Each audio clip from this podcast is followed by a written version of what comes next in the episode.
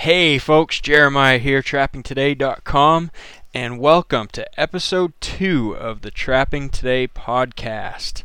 Thanks for being here. Uh, I appreciate you listening in, and I'm excited to uh, to get going tonight. I am recording the podcast episode in the house over in my office, a little corner office here, the trailer, and you may hear a little heater going in the background, and you may hear uh, a couple of kids running around. Um, try, trying to keep them quiet as much as possible. But anyway, I am not out in the fur shed because right now we are uh, faced with some pretty serious uh, cold, windy conditions out there. Actually, uh, for the last three days, we've had uh, pretty extreme wind. We get dumped on with uh, about 12 to 18 inches of snow here. Um, we already had a couple feet, so uh, it's not abnormal for northern Maine, but for early January, uh, we're we're usually not this deep into it. And uh, anyway, I say 12 to 18 inches because the wind was blowing so hard you couldn't really tell on the level how much snow there was anywhere. It was just drifted everywhere, and uh, it's continued to drift. The high today was negative four, with winds 15 to 25 sustained and gusts of 30 to 40 miles an hour. So pretty nasty. I tried to start a fire in the fur shed when it was windy like this day before yesterday, and uh, it just got smoked out. I couldn't keep a fire going. The wind was blowing too hard, and I just couldn't get a good draft on the stove. So, anyway, in here, uh, that's my story. What's going on on my trap line? Well, as you can tell, you got frozen ground and three feet of snow. We're not doing any land trapping. Uh, our season actually, it's funny because a lot of guys are just getting going with trapping season in other parts of the country, but our our land trapping season just uh, got done. So what we have to look forward to in Maine is uh, an extended beaver trapping season. If a guy wants to chip through a couple feet of ice and uh, shovel through snow and snowshoe or snowmobile to go get them, uh, we can trap beavers through the end of April. So we have, we've got uh, really high beaver densities, lots of animal damage problems here.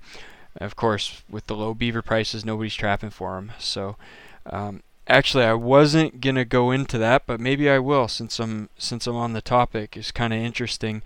Um, so we'll talk about the beaver trapping. Uh, let me let me write that down. We'll talk about that in just a minute.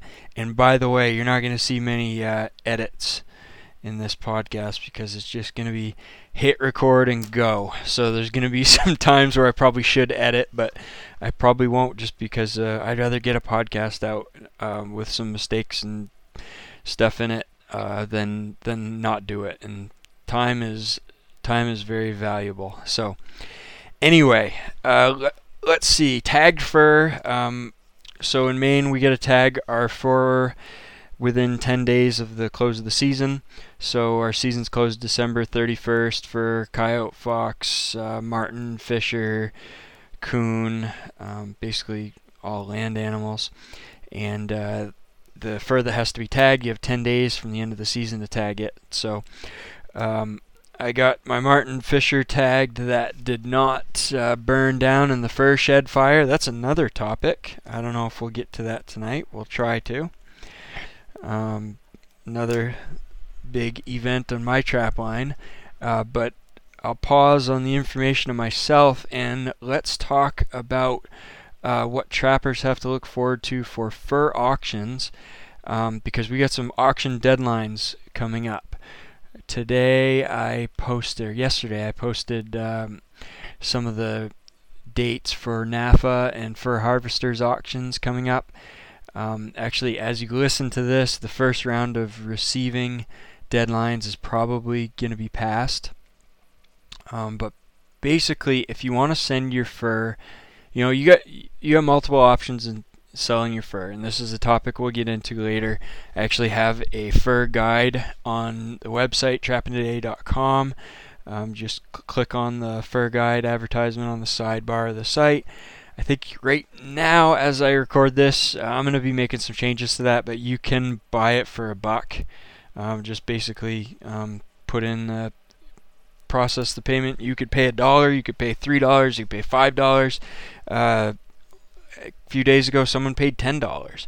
You just pay what you think it's worth. Um, it's about a forty some odd page guide on on uh, options selling and marketing your fur.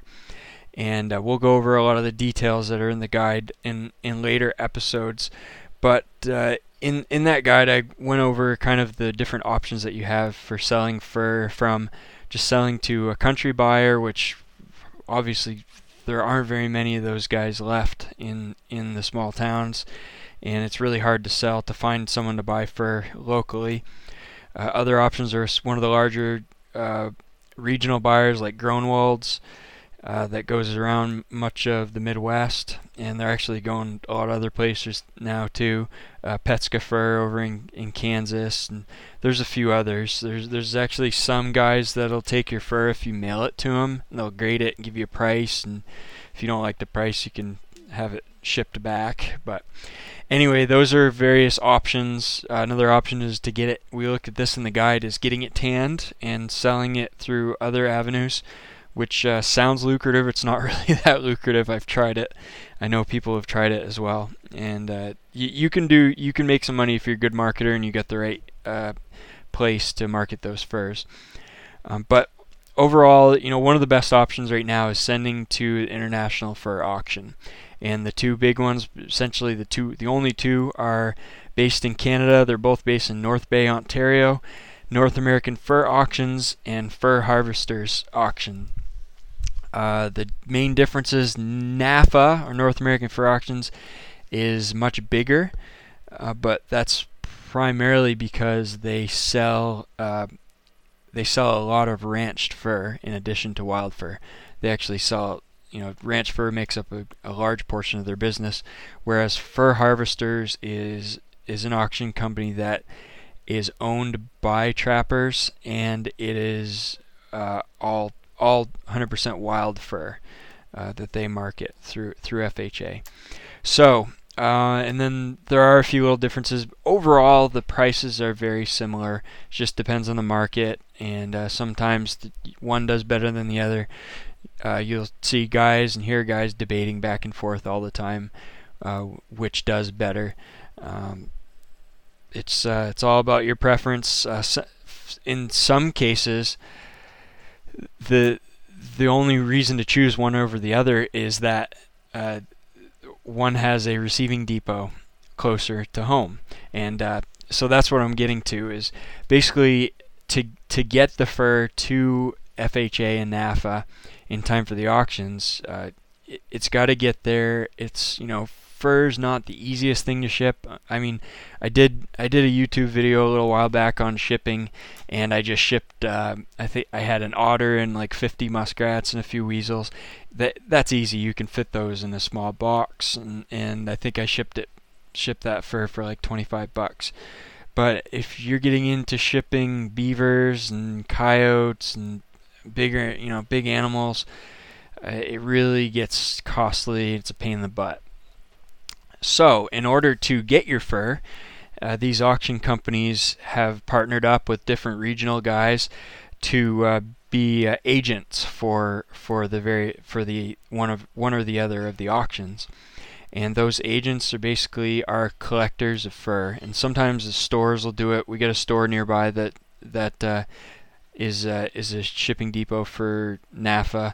So you bring your bring your fur in there. They'll tag it and put it in bags and put your tickets on it, and they will they'll NAFA a NAFA truck comes and picks it up. Uh, last year there was prices were so low and there was so little fur that they only did one shipment, and that was in April. That was for the July sale. So uh, this year, I think they're doing an earlier one, but not very reliable. Uh, so like you just got to look at where you're at, and if you go on the websites, you go to nafa.ca or furharvesters.com, uh, you'll be able to see the uh, the various depots. So I'm just looking right now Fur Harvesters 2018 auction schedule. So the the first sale for Fur Harvesters is actually coming up in a few days. It's January 9th, and you would have had to get your fur in there by December 17th. Uh, so obviously, um, that's that's not an option. That's an early sale. There usually isn't a lot of fur that goes in that sale, and it's mostly northern fur from from the northern states and and much of Canada. And those, it's a small offering. It's limited goods, and there's actually usually pretty decent prices in that sale, but it's not very representative of the market because because it's such a small quantity of fur. Uh, their next sale, though, is is really their big sale, and that's March 7 to 13, uh, 2018, and that is uh, that sale is going to be held in Helsinki, Finland. And that this is, I believe, the third year that they do this. Basically, they're they're sending all that fur over to Finland and auctioning it off there, as opposed to uh, doing the traditional auction in in North Bay, Ontario, which they've they've done forever. Uh, they started this because they found that a lot of the fur buyers were not going through the uh, didn't want to go through the effort during low fur prices and and a tough market.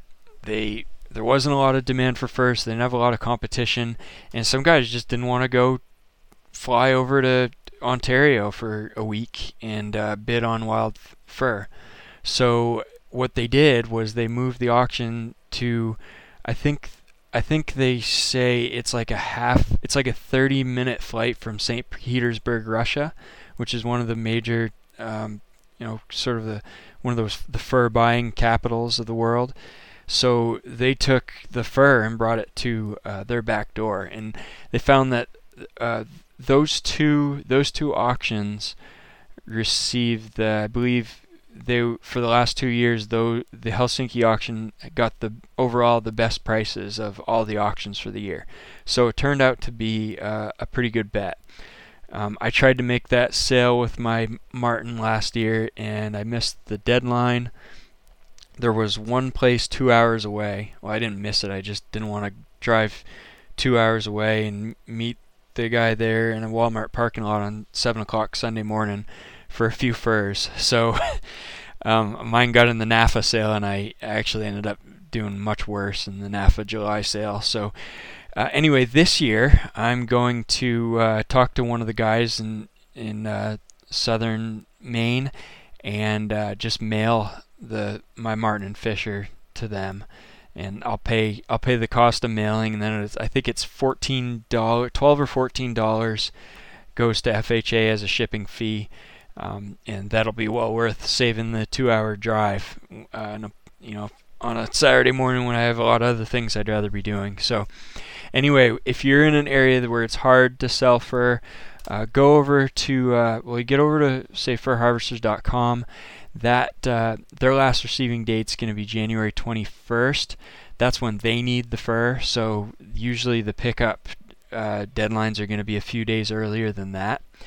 And uh, that's for the March sale, and then you have till April 15th to to give them fur for a future sale. Uh, they haven't they haven't announced the final sale of, of the season just yet.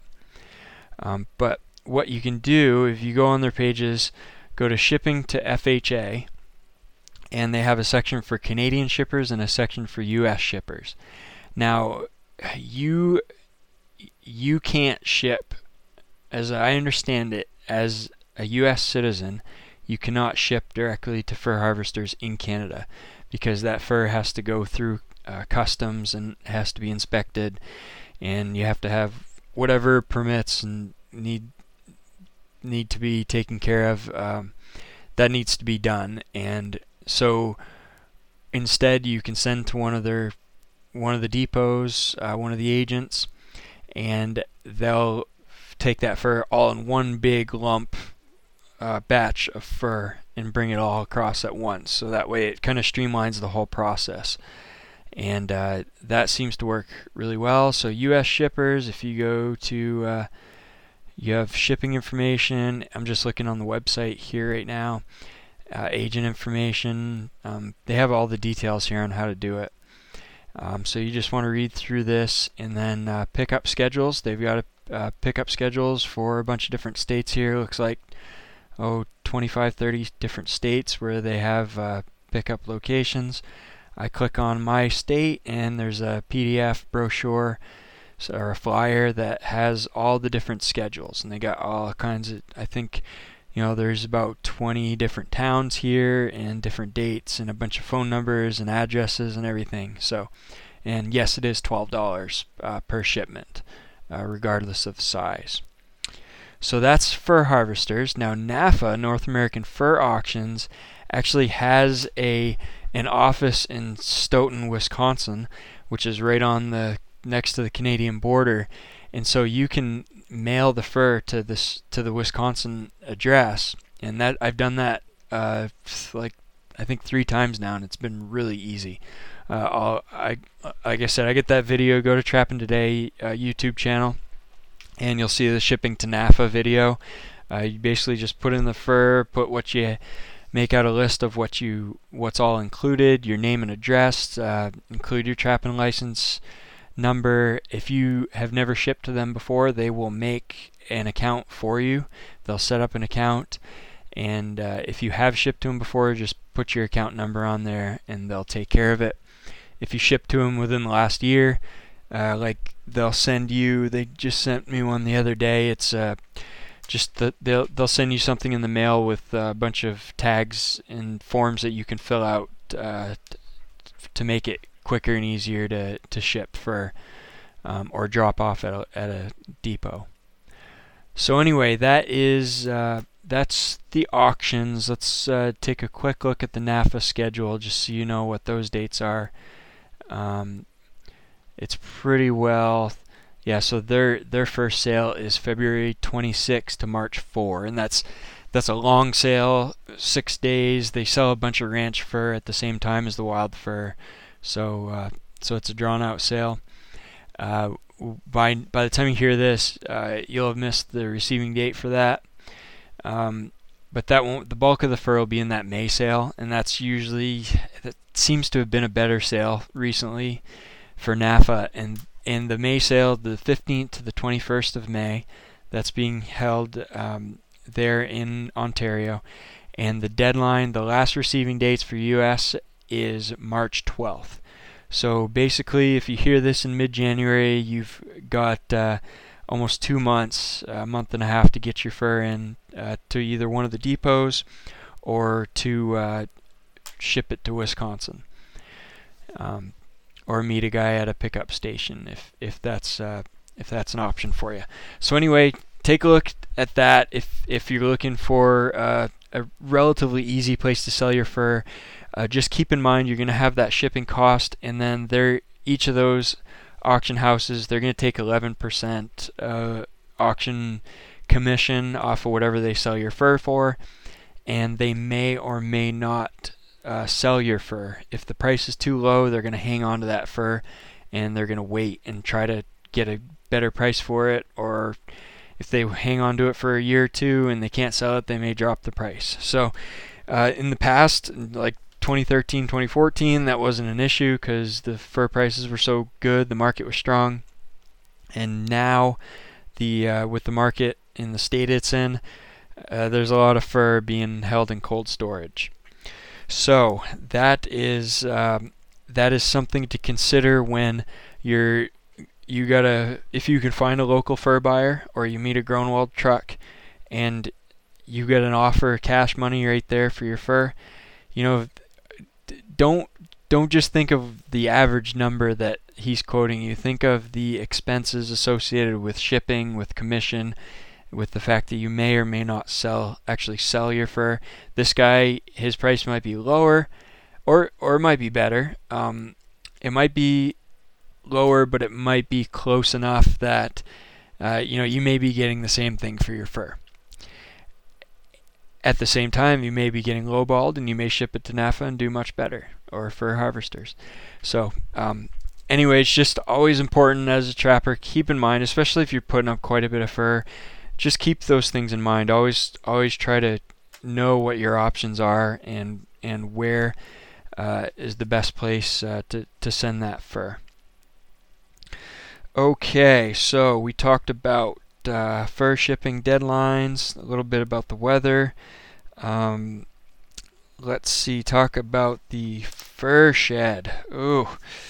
So it was I so I have I had a small oh, let me take a quick little drink and take a breath here. All right. I had a small 8 by 12 um, trap and shed, fur shed. Basically, where you know I had a couple of benches, uh, vise, uh, wood stove, and all of my worldly trapping possessions. so, um, in that 8 by 12 shed, um, everything was kind of crammed in there. It was tough to work, but it was a trapping shed. It was a fur shed. It's where I where I worked up all my fur and everything. So um, I guess long story short, I was getting ready to skin some fur on Thanksgiving. Uh, I was I get the wood stove going and I was thawing out a couple of marten and I think three four beavers and I was getting ready to do some skinning and take care of some fur and I threw a couple extra pieces of wood on the fire because it was Thanksgiving dinner. I went in the house and had some Thanksgiving dinner, great meal with the wife and kids, and we're halfway through the meal, and my wife looked outside and there were flames coming out of the, the trapping shed. So, uh, anyway, by the time we saw it, it was way too late to do anything. It was uh, a mass of flames. It was dark and cold and snowy and icy. Uh, I was I had a shed. I have a storage shed that's close to that was close to that shed, and uh, I was afraid it was going to catch on fire.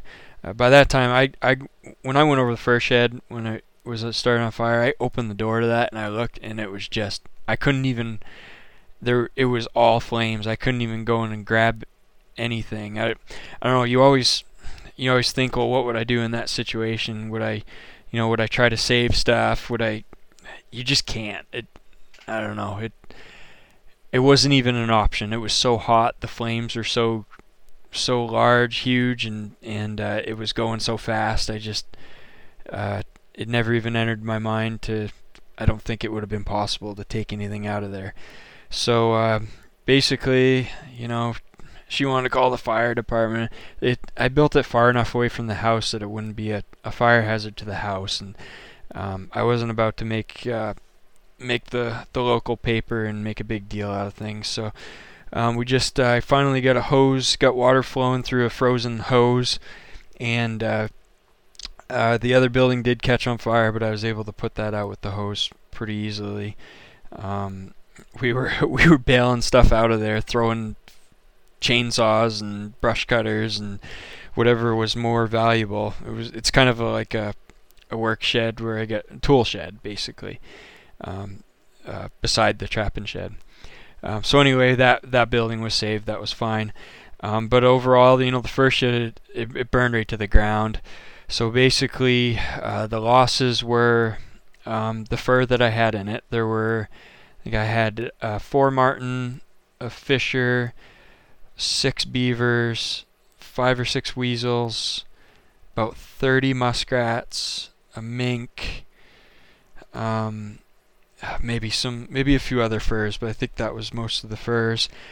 All of my wooden and wire stretchers, um, which were you know a few dozen, at least a few dozen stretchers, and about oh 200 plus traps. I actually think I said 200 initially. When I tore through the rubble, it was closer. It was probably 250 to 300. I, you know, I buy and sell some traps here and there. I collect a lot of traps. Um, I I had more traps than I needed, but uh, there now I I went from having more, a few more than I needed to having zero. Basically, um, if you're not familiar, I, I actually went on Trapperman and I was asking guys, you know, for some advice on whether the traps could be saved, and uh, the most of the advice was pretty spot on. Um, some of the, from a few of those guys that had experience with it, and the fire got so hot it basically annealed the metal on on the traps.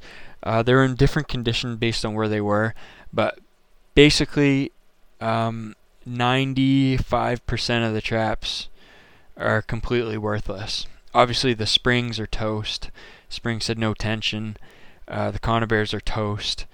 Um, the metal on most of the coil spring traps, like you go to op- you know you obviously there's no spring tension anymore, but you go to open the trap up and you push down the levers and the levers just bend. So all that metal was it was heated up fast and cooled slow, which annealed it, meaning it lost its temper, and uh, so now it's a soft metal as opposed to a hard hard steel um, that has some strength to it. So there's a few. Um, I had a you know there's some good guys that helped me out there. One guy sent me sent me some uh, sent me some springs, uh, replacement springs, and some levers. And I'm gonna play around and try to save a few of those traps. But basically, I was trying to figure out if I can do any blacksmith work and try to restore some of them. Basically, what what it came down to was uh, you would have to take the trap apart and you would have to tr- treat and temper each component of the trap separately because they're a different type of steel, different thickness of steel, and so on. So uh, basically, they're toast. Um, I'm looking at uh, options for turning them into some decorative art, uh, trying to find creative ways to maybe sell some some trap art. I don't know. I anybody has any ideas, shoot me an email, uh, jrodwood@gmail.com and uh, go on to trapping today and comment on the fur shed fire topic. Uh, if you go on trapping today, uh, by the way, and you're if you're curious of a topic I've talked about, uh, there is a search bar on the right hand side of the website.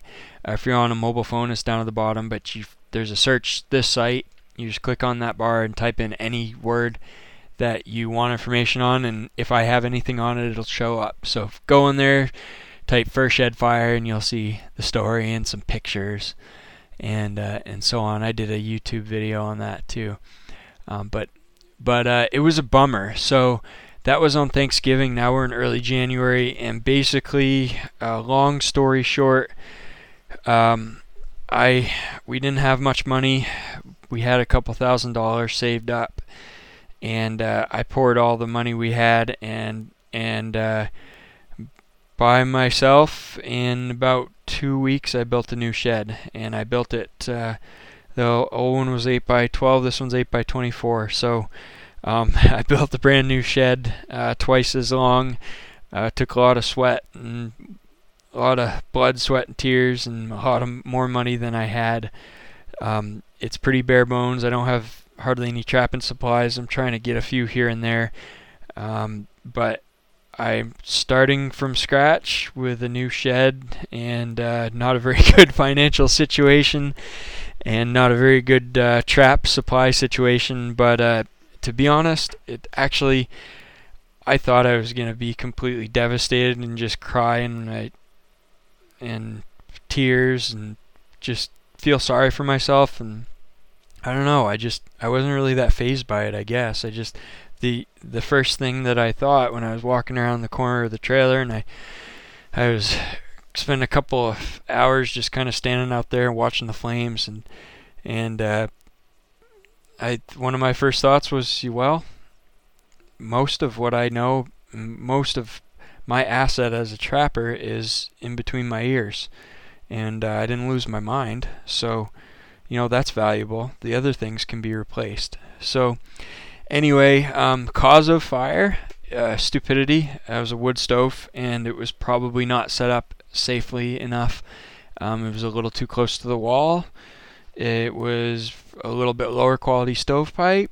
Um, the wall wasn't as protected as it should have been. Um, I didn't go full fledged the opposite direction with this new stove and the new shed. However, I made uh, far more precautions to make sure that uh, that that doesn't happen again. Um, but a lesson learned. Sometimes you got to learn the hard way, and uh, fresh start. So anyway, all right, we get a little sidetracked with that. Let's see. Uh, we are. All right, we're about 30 minutes in, so that's probably going to wrap it up for the episode. Uh, tonight we talked about the uh, the fur shed fire. We talked about shipping for for auctions, deadlines. Um, there's a few things that I wanted to get to. Wanted to get to some trapping news and a few things I'm working on on trapping today. Actually, have some things that I'm pretty excited about. Um, oh, the, I told you I was going to talk about uh, beaver trapping um, coming up here, and I'm going I apologize. I'm going to save that for the next episode. We're going to go into that in a little more detail. I feel like we can do it a little more justice if we have more time. So, anyway, um, look forward to that. And I have, oh, I have a, a lure making DVD review to talk to you about. Have a couple of other interesting things to go over. So, I'm excited about that. I hope you are too. I hope you enjoyed this episode. And uh, until next episode, keep on trapping, and we'll catch you next time. Thanks.